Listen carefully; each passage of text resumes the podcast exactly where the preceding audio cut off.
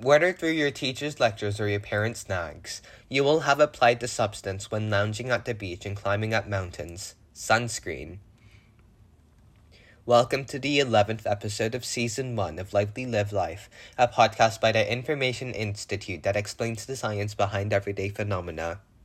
Today's episode is To Tan or Not to Tan. Sunlight is not one unique type of light, but more like a family of different waves that are part of the electromagnetic spectrum. 10% of sunlight is ultraviolet, more commonly called UV radiation, and a third of UV rays pass through the ozone layer and hit the surface. UV light can be split into three large categories UVA, UVB, and UVC. UVA has wavelengths from 315 to 400 nanometers, UVB from 280 to 315 nanometers, and UVC from 100 to 280 nanometers. In general, the shorter the wavelength, the greater the energy of the wave, so UVC light is the most energetic while UVA is the least. However, UVC is mostly not a concern for us, as it is filtered out by the ozone layer. While UVA and UVB light are not powerful enough to rip apart atoms like gamma rays and X rays can, Prolonged exposure to ultraviolet radiation has been shown to cause a range of different unpleasant symptoms. Sunburns, which manifest as inflamed, reddened, and heated skin, are effects of short term exposure to UV light. Other effects of prolonged UVA light exposure are wrinkles, skin damage, and premature aging. Unfortunately, the effects of UV light exposure do not just stop there.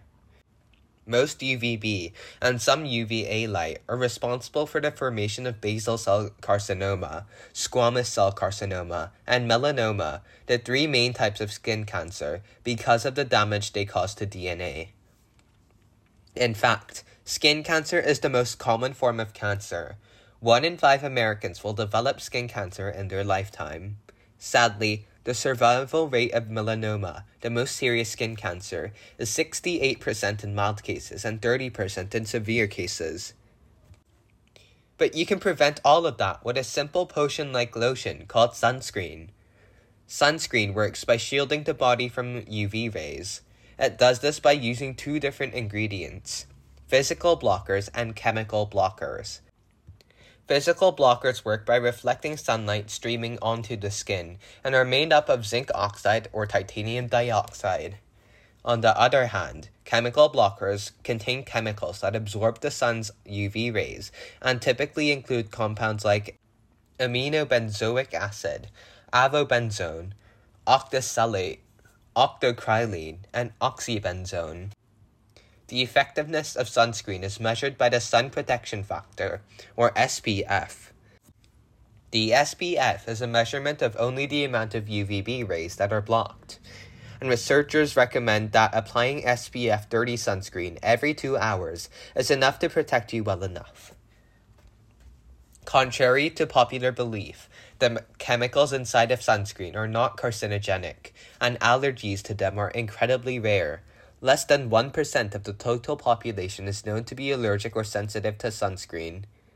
In contrast, sunscreen has been shown to decrease the risk of squamous cell carcinoma by 40% and melanoma risk by 50%.